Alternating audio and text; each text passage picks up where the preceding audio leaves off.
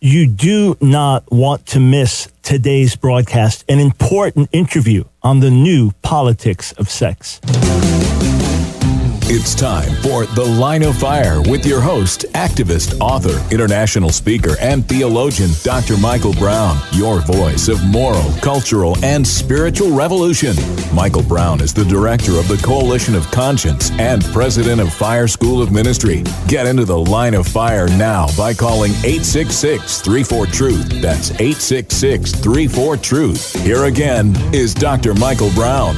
Thanks, friends, for joining us on the line of fire. This is Michael Brown, and we we want every day on the line of fire to be important. We want to serve every day as your voice of moral sanity and spiritual clarity.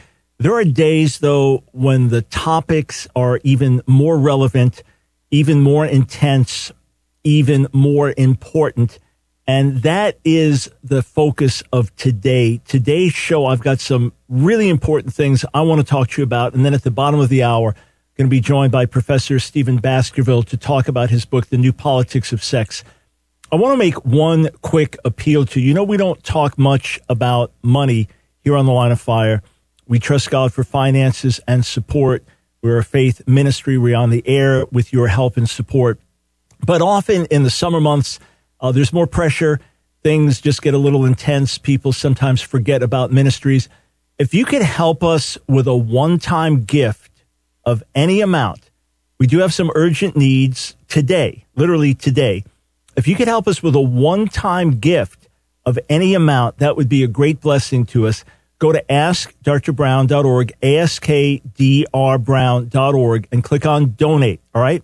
Askdrbrown.org, click on donate whatever you're able to do, if the Lord prompts you, if you're able to help, your one time gift of any size would really help meet some urgent needs that we're confronting at this very hour. All right.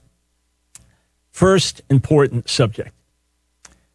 There are many who are very upset with me, think I'm just deluded off my rocker to take such exception to Amazon's banning of certain books, books dealing with, quote, conversion therapy, which are really sexual orientation change efforts, in particular, books by the late Catholic psychologist Dr. Joseph Nicolosi. I wrote about that earlier in the week, and the title of my article was Will Amazon ban the Bible next? Will Amazon ban the Bible next? Now, on the one hand, I don't literally expect Amazon to ban the Bible. On the other hand, I fully expect them to ban biblically related material, and who knows where it will ultimately go. Hence, my question to underscore this. A conservative journalist and author, Rod Dreher, tweeted this out as well. He, he wanted people to understand exactly what the issues were. And this is what he tweeted You can buy books by Hitler, Mao, Lenin, Marx, Goebbels, and David Duke on Amazon.com, but not by Catholic shrink Joseph Nicolosi, who offends gay activists. Ominous sign for free speech, debate, and inquiry in age of woke capitalism. So, yeah, I have been taken to task for warning about this by numerous websites. Here are just a few links that were sent to me of folks taking me to task. I'm extremist. I'm crazy for for saying where's Amazon going to go with this next. For example, on Queerty.com, Christian extremists fear for their Bibles after Amazon bans books on ex-gay therapy. So we're crazy to even sound the alarm. We're crazy even to raise an issue. We're crazy even to say there's going to be any kind of problem or this this is going to go even further or what Amazon's doing is is really bad at all. It's just the Christian extremist crazy. Here uh, from the Friendly Atheist website, Deluded Writer. That's me. I'm the deluded writer. Deluded writer. And what's the deluded writer saying? Amazon banned conversion, th- conversion therapy books. Will the Bible be next? How ridiculous, how crazy, how idiotic can I possibly be? Obviously, I was making a rhetorical point but in my article, I said there's no hyperbole. The reason being that we see the direction in which this is going. Here's a, another attack. This is a blog from the, the Free Thinker. Amazon pulls gay cure quacks books. Will the Bible be next? Mocking me. And uh, let me let me read to you directly what this fellow says. Uh, despite proof from a variety of sources that Nicolosi was, in Wayne Besen's word, an arrogant, hate mongering demagogue. And by the way, Wayne Besen is a militantly anti Bible, atheistic, Jewish, gay activist. So when Wayne says something about somebody, you kind of turn it the opposite because that's probably what it is. So according to Wayne Besen, Joseph Nicolosi was an arrogant, hate mongering demagogue. So there are those who insist that the father of conversion therapy, as some call him, had done excellent work. One is the deranged Dr. Michael L. Brown. That's me. You made a picture of me, who writes for LifeSite, not do, LifeSite News. And he, beside himself with fury, that Amazon has decided to remove Nicolosi's books. I didn't, I didn't know I was beside myself with fury, but it's good to get that insight. Yes, I've learned something about myself. This Jew for Jesus freak said of the removal. Then, then he goes on. I didn't know who the fellow was writing this article, but, but I clicked on his name and found out about Barry Duke. Barry Duke began to comprehend the despicable nature of Christianity was in his, when he was in his preteens. So he's a few years older than me, born in 47. I'm born in 55. So these are some of the folks mocking our position, saying we're crazy, we're deluded. You know, I remember about 15 years ago, close to that, when I began saying those who came out of the closet fighting for what in their view was equality, intelligence, and acceptance, those who came out of the closet wanted to put us in the closet. And I was mocked. No one wants to put you in the closet. Crazy? No, who would do that? And then a few years later, the, the tone changed and, and I began to hear, well, bigots like you belong in the closet. And then we heard, no, no, no no one no one wants to change the nature of marriage or anything that. We, we just want our relationships to be accepted you know same-sex civil unions whatever. And then when that happens no no that's not enough. That's bigoted. We're, we're going to redefine marriage. And then we're told no no look, look the church is a synagogue. You can believe whatever you believe. That's fine. We just need our beliefs accepted in our circles. Oh that's not enough. Now we're being attacked for holding to what we believe and and and wanting to act on it in our own families.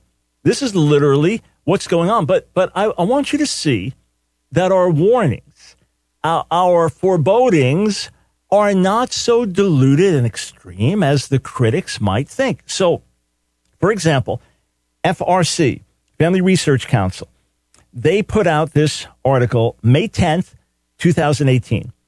Sponsors of California's AB 2943 claim it wouldn't ban the Bible. But what about these books. So AB 2943 was going to make it illegal for anyone of any age with unwanted same sex attraction or gender identity confusion to get professional help to help them resolve those issues. All right. Would make it illegal. The only help you could get is to affirm your same sex attraction your gender identity confusion. And, and, and the bill almost was, was passed. Okay. It was withdrawn pretty much last minute, but otherwise it would have gone through. So I wrote about this. will the Bible be banned, etc.? Where is this going? Because the Bible is telling you that homosexual practice is sinful, and the Bible is telling you that change is possible. That's the whole point. If, if a professional psychologist that helps people with unwanted same sex attraction is going to have his books banned on Amazon, what about my book, Can You Be Gay and Christian? What about many ex gay testimony books? What about the, will those be banned? What about the Bible itself, which has this message? So FRC and, and, and, I want to put up the picture for those that are watching.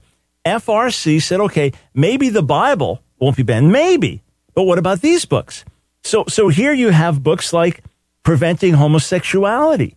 All right. You, you have a couple of books authored by Joseph Nicolosi right there in the picture. May 10th, 2018, asking under AB 2943, will books like this be banned? Because it would have been illegal, say, for a pastor to tell someone coming for professional counseling, here, I recommend this book, go to our church bookstore and buy it. Well, what about the Bible, which undergirds these very truths that change is possible? Ah, nobody's going to ban it. Well, Amazon just banned it and people are celebrating. Let's go a little bit further. Maybe you've been following what's happened uh, over in Australia, New Zealand with famous rugby star Israel Folau. I mispronounced his name, my apologies outspoken Christian, and he posted Instagram, tweeted out his message saying that drunkards, adulterers, homosexuals go to hell. So he gets fired for doing that. He gets fired, loses his contract for doing that. He said, All I'm doing is quoting the Bible. What about freedom of speech? So now, Rugby Australia, this is now being admitted. Rugby Australia assigns staffers to monitor Israel Fellow's social media for problematic Bible verses. They are now admitting that they were they, they assigned staffers to look for this. What about freedom of speech? What about freedom of religion? Isn't that on some level sacrosanct in Australia? Who says an athlete can't post his sincerely held religious beliefs that have been held to and believed by church and synagogue for two millennia? Who says he can't do that? Based on what? Oh no. But but it's it's even worse than that. Look look at this. Look at this admission. Also just released. Rugby Australia says Bible itself is the problem in a stunning omission about Israel Folau's uh, firing. And then it goes on to say this the chief executive officer of Rugby Australia has revealed the sporting organization's fierce anti Christian bias by suggesting that she would have terminated star play Israel Folau's playing contract if he had, quote, photocopied Bible passages and posted them to his social media. There you have it. He would have been fired for simply quoting a Bible passage that was felt to be offensive.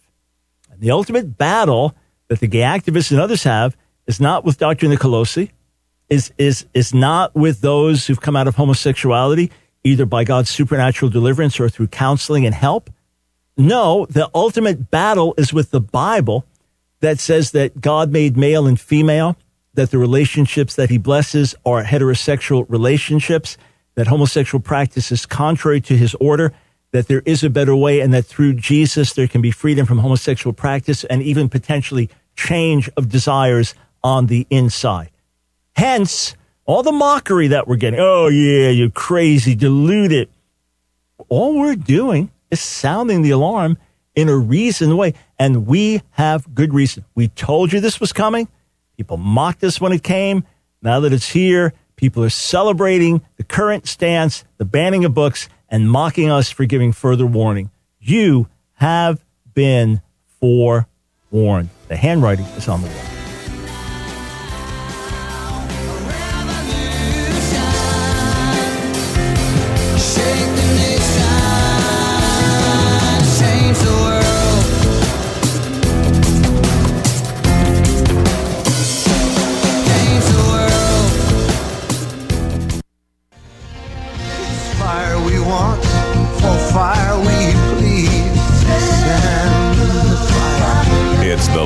Fire with your host, Dr. Michael Brown. Get into the line of fire now by calling 866 34 Truth. Here again is Dr. Michael Brown.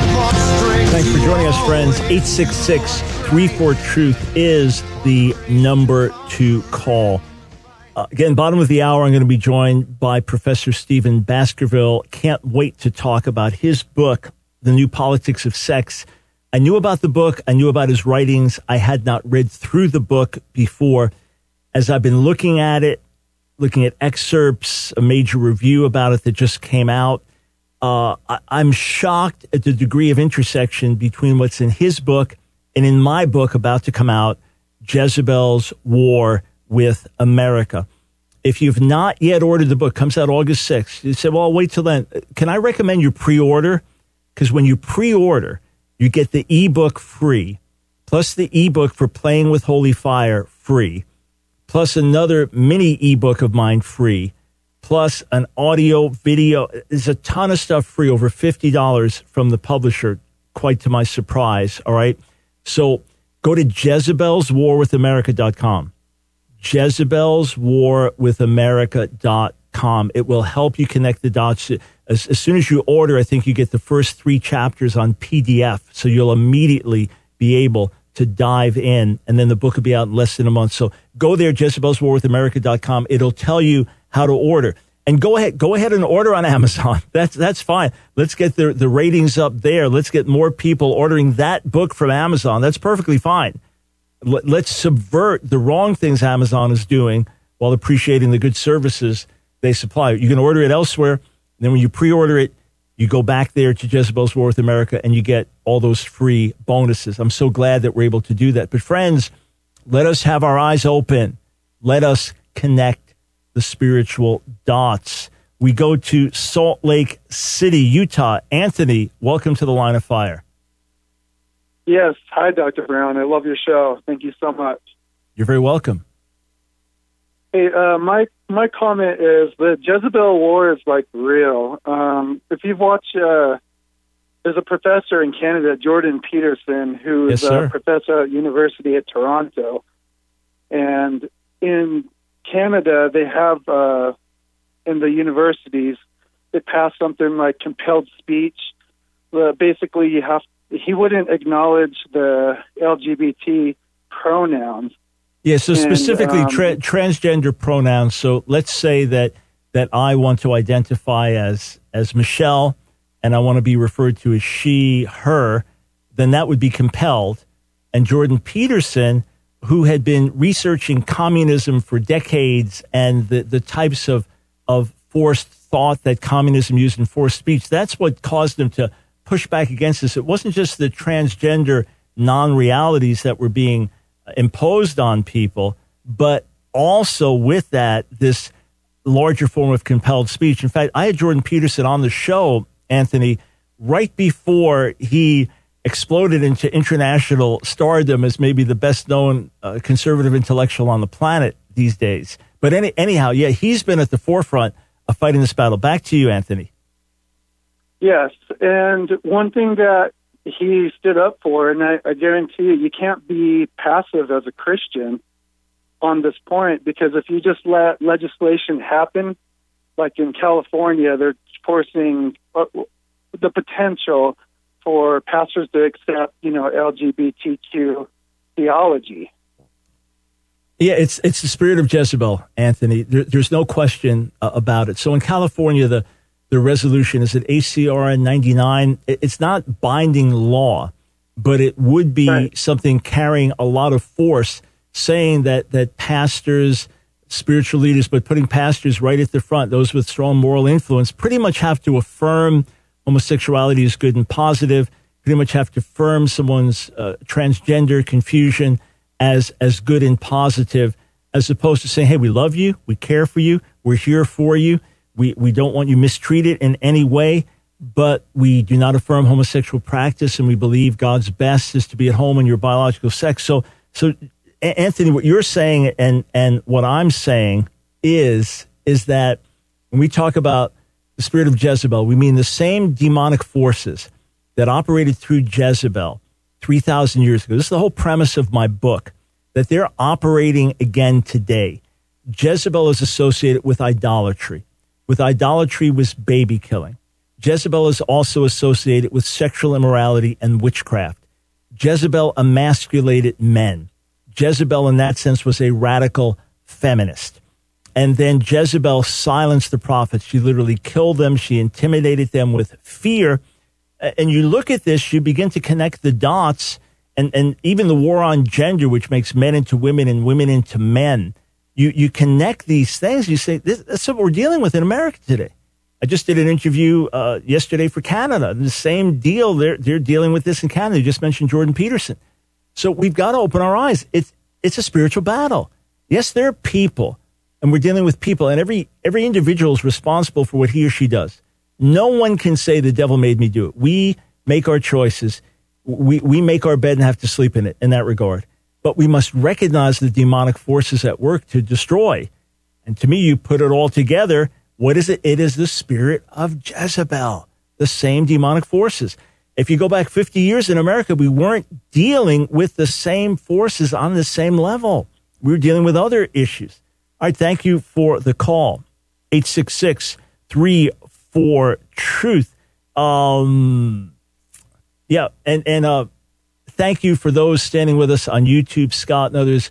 We appreciate it. Again, if you're just tuning in, thank you so much for all the kind words you send. Thank you for your encouragement regarding the broadcast. Thank you so much for praying for us. and those who support us regularly, thank you for being the, the backbone of what we do.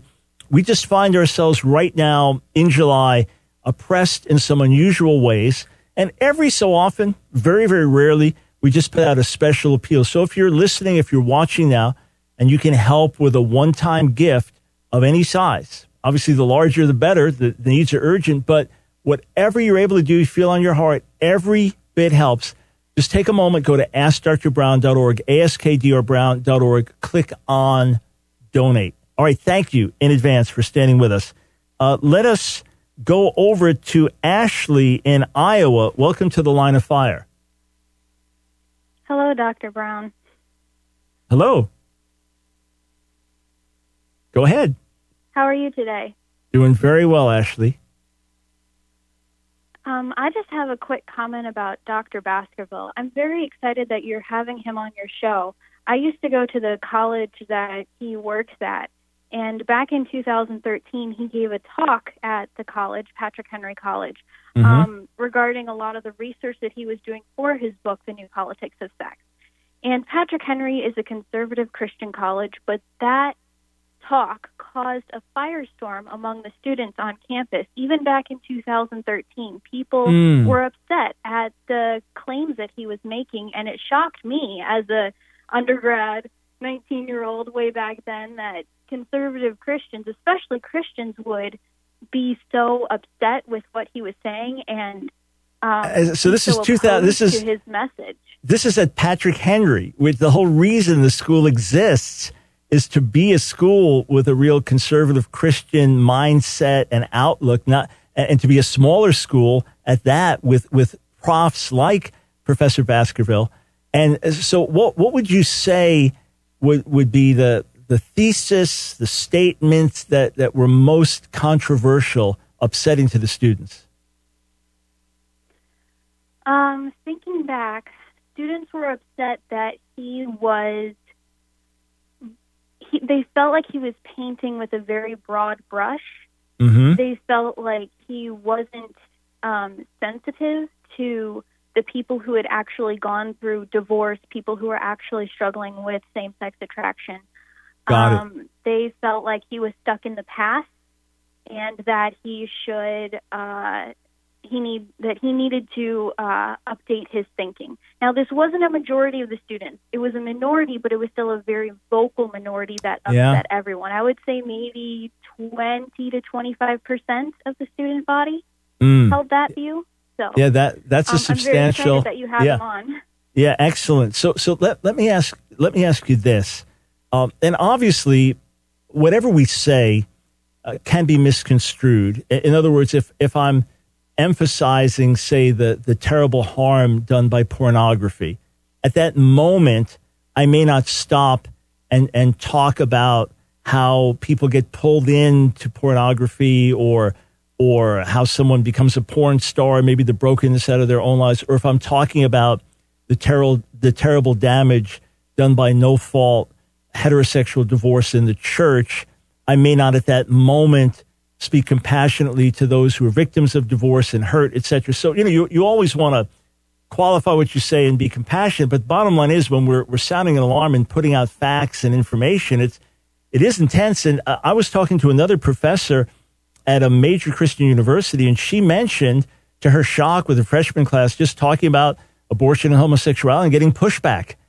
So yeah, things things have changed in certain dramatic ways. And you know what's what's wild? Maybe another day we'll have time to chat, Ashley. But uh, your perspective from six years back when you were 19 to 25 today, how the culture has changed, and how much what Dr. Baskerville was warning about back then has has now been verified, clarified, his views vindicated in so many ways. Hey, thank you for the call, much appreciated. By the way, I just glanced down at our YouTube chat uh, for one moment. I, I, don't get to see the vast majority of comments, but I spy, spotted one in, in Hebrew from Hadassim.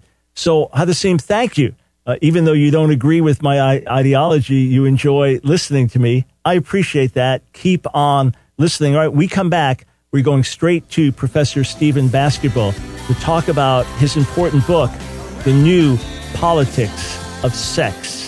I know you won't go anywhere.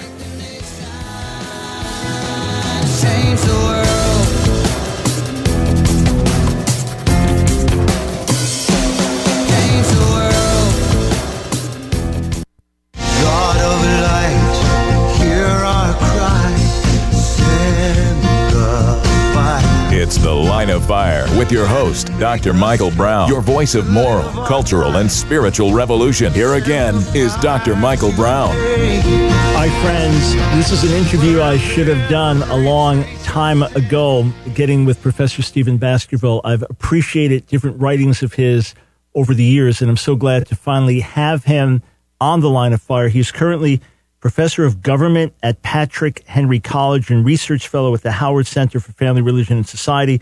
Holds a PhD from London School of Economics. His writings have been published in places like the Washington Post, yeah, liberal places like that. Or you may have seen him on TV either with, with Chris Matthews or with Bill O'Reilly or heard him with Dennis Prager. And the book we want to focus on, The New Politics of Sex, the Sexual Revolution, Civil Liberties, and the growth of governmental power. Stephen, thanks so much for joining us on the broadcast. It's my pleasure. Thank you. Uh, you are very welcome. So, uh, how long have these issues been on your radar as a Christian? Uh, I started writing about these issues about 20 years ago, and I started with my previous book, which was centered largely on the divorce industry and the politics behind it, because I realized that nobody really had analyzed. There were a lot of cliches about ugly divorce and nasty custody battle, but nobody with training in political science had really gone behind the scenes and behind the cliches and looked at the at the structure, the politics, the government machinery, the interest groups um, that were that were behind all of this.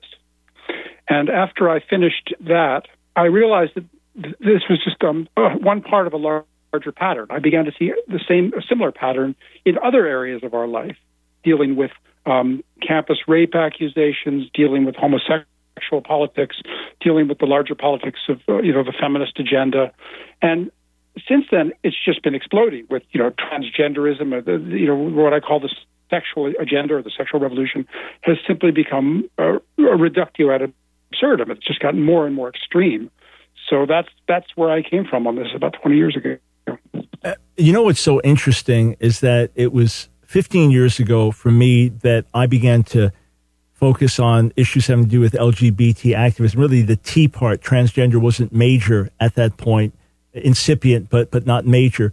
And then watch things grow over the years, and and then began to connect the dots. I've got a new book, Jezebel's War with America, I began to connect the dots and say, hey, wait, the rise of porn and the sexual revolution there, and then, of course, no fault divorce over here, and then the war on gender over here, and then radical feminism over here, began to connect the dots. So, so you've been doing that in an even broader way for a longer period of time. But, but what gets my attention and the dot that I might not have immediately connected is the part about the growth of government in your subtitle. So tie that in and then paint a picture for, for our viewers and listeners as to what you mean by the new politics of sex. Well, that's the heart of the issue for me in, in many ways. Is uh, people there's a lot of cliches again about you know the the radicalism of the sexual revolution and some of its you know apparent absurdities. But the bottom line in, in, in almost all of it, um, across the different issues, is that it increases government power. And I argue that basically the, the, the two parent family family is the only domestic configuration that, that limits the power of the state because it creates an authority uh, that the state traditionally can't enter without a compelling interest. Once you tamper with that, once you alter with that, once you reduce the integrity of the traditional two-parent family, you invite the state in uh, to fill to fill the vacuum, and all of the other configurations, the single-parent homes, the the same-sex households, all of these things require government power to support them um, the, the, the model of the breadwinning father and and the um, you know the caretaking mother with variations, but you know the basic model um, is is a relatively autonomous economic unit that creates the prosperity of a society and it, it creates the freedom of a society because it creates a unit that the, that the government can't enter. And I, I first saw this in the divorce uh, again the divorce phenomenon where um, basically once you allow uh, one couple to, to one one spouse to, to dissolve the marriage unilaterally without any grounds. It's an invitation for the state to come in and start ordering, controlling the lives of both parents and especially any children. Um, and again, I saw this elsewhere. I said in domestic violence accusations, in accusations of child abuse.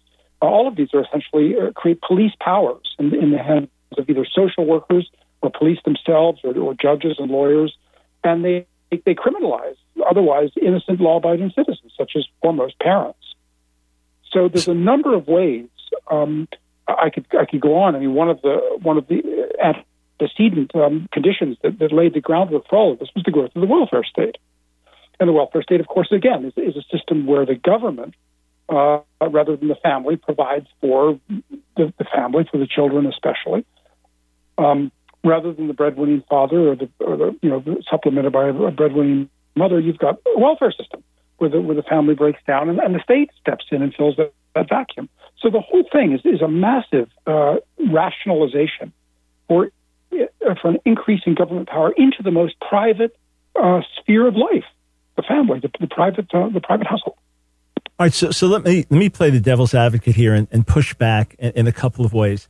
The first question would be: Is is who is behind this? Are you suggesting some type of massive conspiratorial plot to destroy America and and it's controlling the government? And and if so, what do you do with the fact that we've had many conservatives leading our nation and conservative Christians in different high places in our nation? So who's behind this? And how does it tie in with the conservatives that we've often had at the helm? Yeah, I, I don't subscribe to the idea that it's a conspiracy, though it, it, certainly can look like one. But I think it's it's the logic of what happens when you start um, denying basic principles of, of civilization, of traditional values. And in this case, the, the importance of the family. I mean, no stable society, no civilized society. No civilization has ever um, dispensed with marriage and the two parent family or some, some form of, of the family unit. Um, uh, and this is precisely what we have done. I mean, the people have labeled no fault divorce, for example, as the abolition of marriage, which, in terms of the law, that's precisely what it is. And once you once you abolish something so fundamental to our civilization, other people step in. Private in, uh, government steps in, as I've argued, uh, private interests step in. Everyone gets to, gets wants to get their nose into the trough. Um, the family becomes a um, uh, a unit of plunder, an object of plundering by various um, special interest groups. Uh, I argue that the father is especially vulnerable. The, the, removal of the father is the kind of sine qua non, the, the, the, first step in the destruction of the family. It often leads to the removal of the mother after that. But first, first step, once the father is removed, then all of the other uh, interest groups, the judges, the lawyers, the uh, psychologists, the um, you know the, the, various private interests all have a, a, a, an excuse to enter the family, to loot the family, to take control of the children, um, uh, and to uh, you know to basically um, cynically, I think, claim that they're they're looking out for the children better than the parents can do.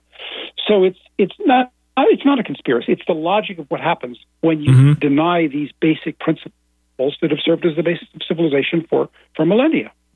Right, right. So the the conspiracy is that in this world there are people with certain ideologies, agendas. There are people who cast off biblical values. There are people who cast off family foundations. And when doors are open, they then walk through those doors and their ideology rises to the surface. Of course, from a spiritual perspective, you could look at a, a spiritual conspiracy behind all of this, but you're, what you're saying is there is a societal logic, and the, and the dominoes start to fall, and then that creates gaps, holes, and then others are going to come in and occupy the space. So, how does that translate out then to what's being put forward by professors at our universities and teachers of our children in elementary school? What, what does this break down to now uh, in terms of how they're being indoctrinated? That's a very good question, and I'm I'm in the thick of that since I do work in an institution of higher learning, even, a Christian one. Um, uh, well, this is this is precisely what is happening. What's happened, I think, and I tend, like like you put it just now, to explain this ideologically. I mean, some people say follow the money, and certainly there are moneyed interests um, making a profit on all of this.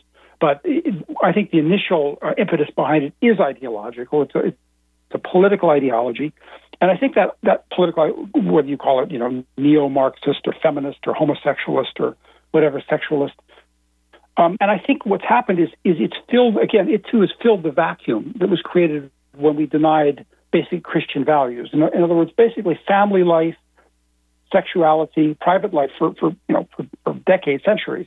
This has been governed by, by religious values. In the West, that means that means Christian values. And when we denied those values, when we ignored them, when we put them away and, and treated them as unimportant, something had to fill the gap. Something had to fill the space, and that something is secular political ideology. Ideology, in this case, um, a kind of sexual ideology, a kind of a pushing the envelope beyond Marxism and communism to a, a radical sexual ideology, and, and that's what's taken control in the universities. Certainly, uh, it's taken control in it's, it's taken over the schools and the other commanding heights of the, of the culture. Um, because once you you can, you have to have every society has some kind of religious values.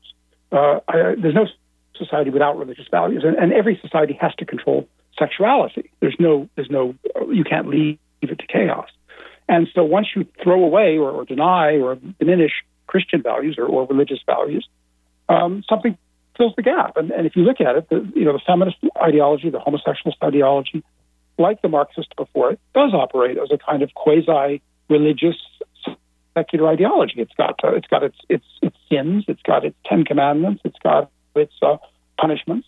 Um, and when we when we denied sexual morality, when we started you know adopting the sexual morality of Woodstock hippies, that obviously couldn't last. It was it's a prescription for chaos. So the feminists have stepped in and they've created what, what was a, a freedom loving ideology of you know sexual freedom has become highly authoritarian. And, and this is one of the themes of the book: is how innocent people, men mostly, but also parents, generally Christians, um, mothers in some cases, are criminalized by these authoritarian structures that are being put in place by um, radical sexual ideology. Mm. Yeah. So the the ones calling for tolerance or anything but tolerant, they are utterly intolerant for all other views. And I noticed in your book that you, you quoted something I had written back in 2011 about the progression of homosexual activism. But in short, those who came out of the closet want to put us in the closet. So you were seeing the, the criminalizing of free speech, that which bucks the system. And uh, fascinatingly to me, uh, Dr. Baskerville, when uh, right before you came on, we got a call from one of your students who was a freshman at Patrick Henry in 2013 when you gave a talk about uh, a number of these issues. And she said that to her shock, maybe 20% or more of, of the students present pushed back and were offended by it at a Christian based school like Patrick Henry. Right? We'll be right back with Dr. Stephen Baskerville. His important book, The New politics of sex.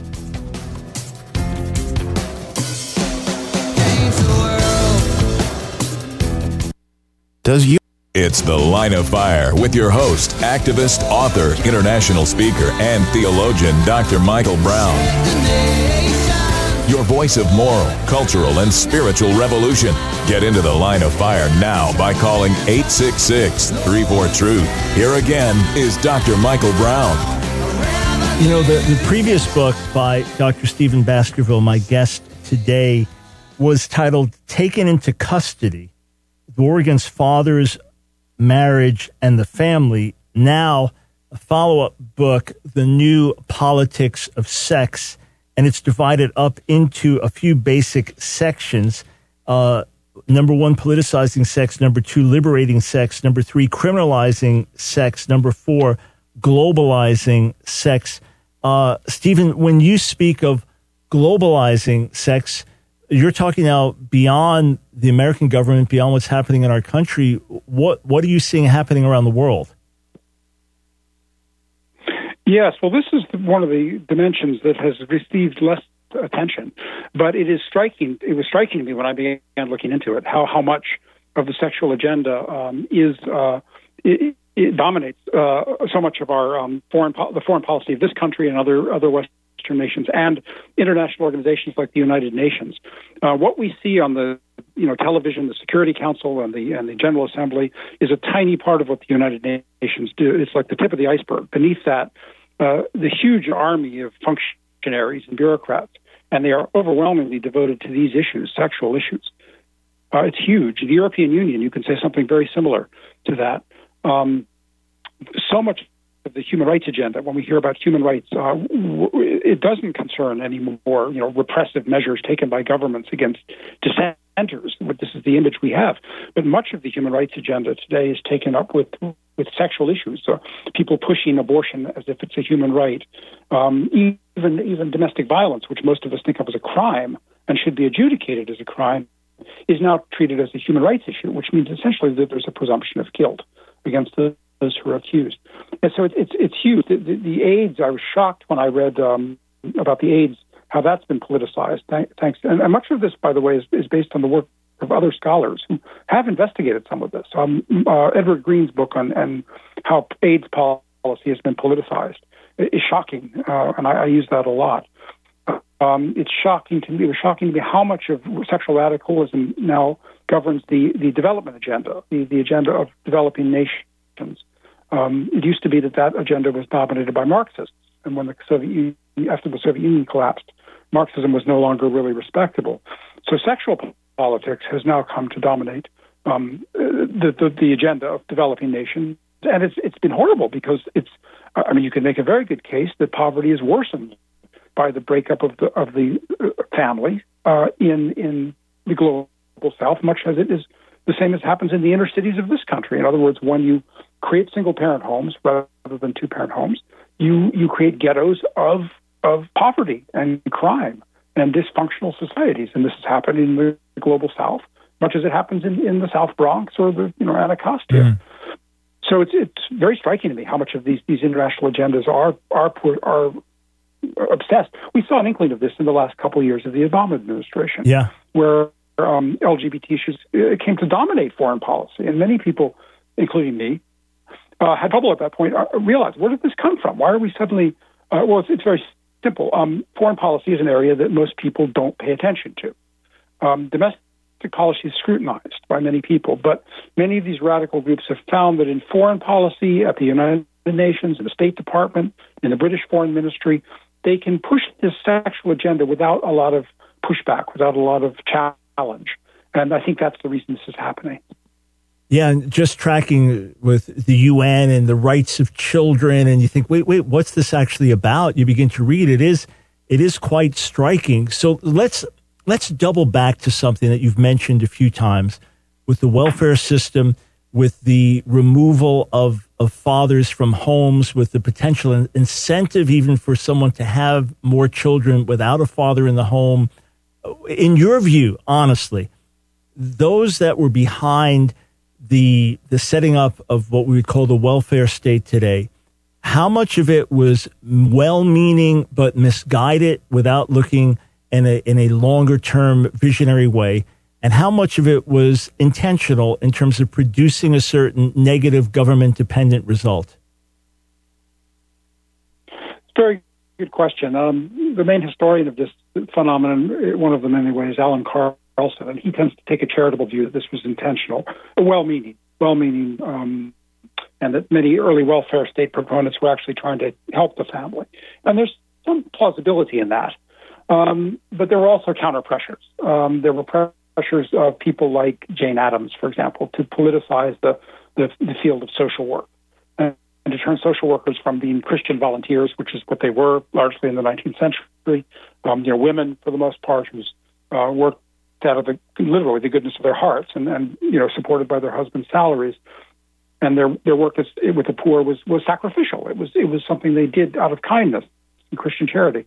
Uh, increasingly, you have the, the politicization, the professionalization of the social work profession. Uh, social workers were turned into fun- government functionaries, bureaucrats. Uh, social, they developed an incentive to create the problems they were supposed to be solving social work came to be infused with feminist ideology, which is basically what it is today. Um, so it was it was larger social trends and pressures, economic changes, some of which were impersonal and you know nobody's fault. They just developed, you know. Um, uh, but um, some of it was ideological. Groups like um, you know radical um, reformers, uh, early feminists, and so forth did try to politicize the family. Uh, the, the, the, the Myrdals, uh, the husband and wife team in, in Sweden, for example, was was part of that. Um, so it's it's hard to say, um, but in retrospect, yes, we, we did it without a lot of debate and without a lot of realizing that you know the unintended consequences. Yeah, and you know, no fault divorce that was supposed to be so good and helpful and good for the children and avoid conflict in the home and so many decisions that were made were made without foresight, and those that, that had foresight often had a radical uh, agenda. So uh, we've only just got a, a mm-hmm. couple of minutes be- before we're done. All we can do is is push people in a direction to study and think more. So obviously, folks, get the book, The New Politics of Sex by Stephen Baskerville. It will get you thinking. It will it will disturb you, but in a positive way. It will disturb you to action. If you could leave our viewers and listeners with a practical thought or two, what do we do to turn the tide? What, what do we do either in our own personal lives or on a broader level to, to turn the tide of where things are going? Because it is increasingly going in the direction of something that, that none of us want to see. Yes, I would say the single most important thing is just what you're doing. I mean, I think this needs we need public awareness and we need publicity. We need alternative media who will uh, pay attention to these things and publicize them because you know knowledge is is is, is, the, is the real power here, and what's and it's what we're lacking.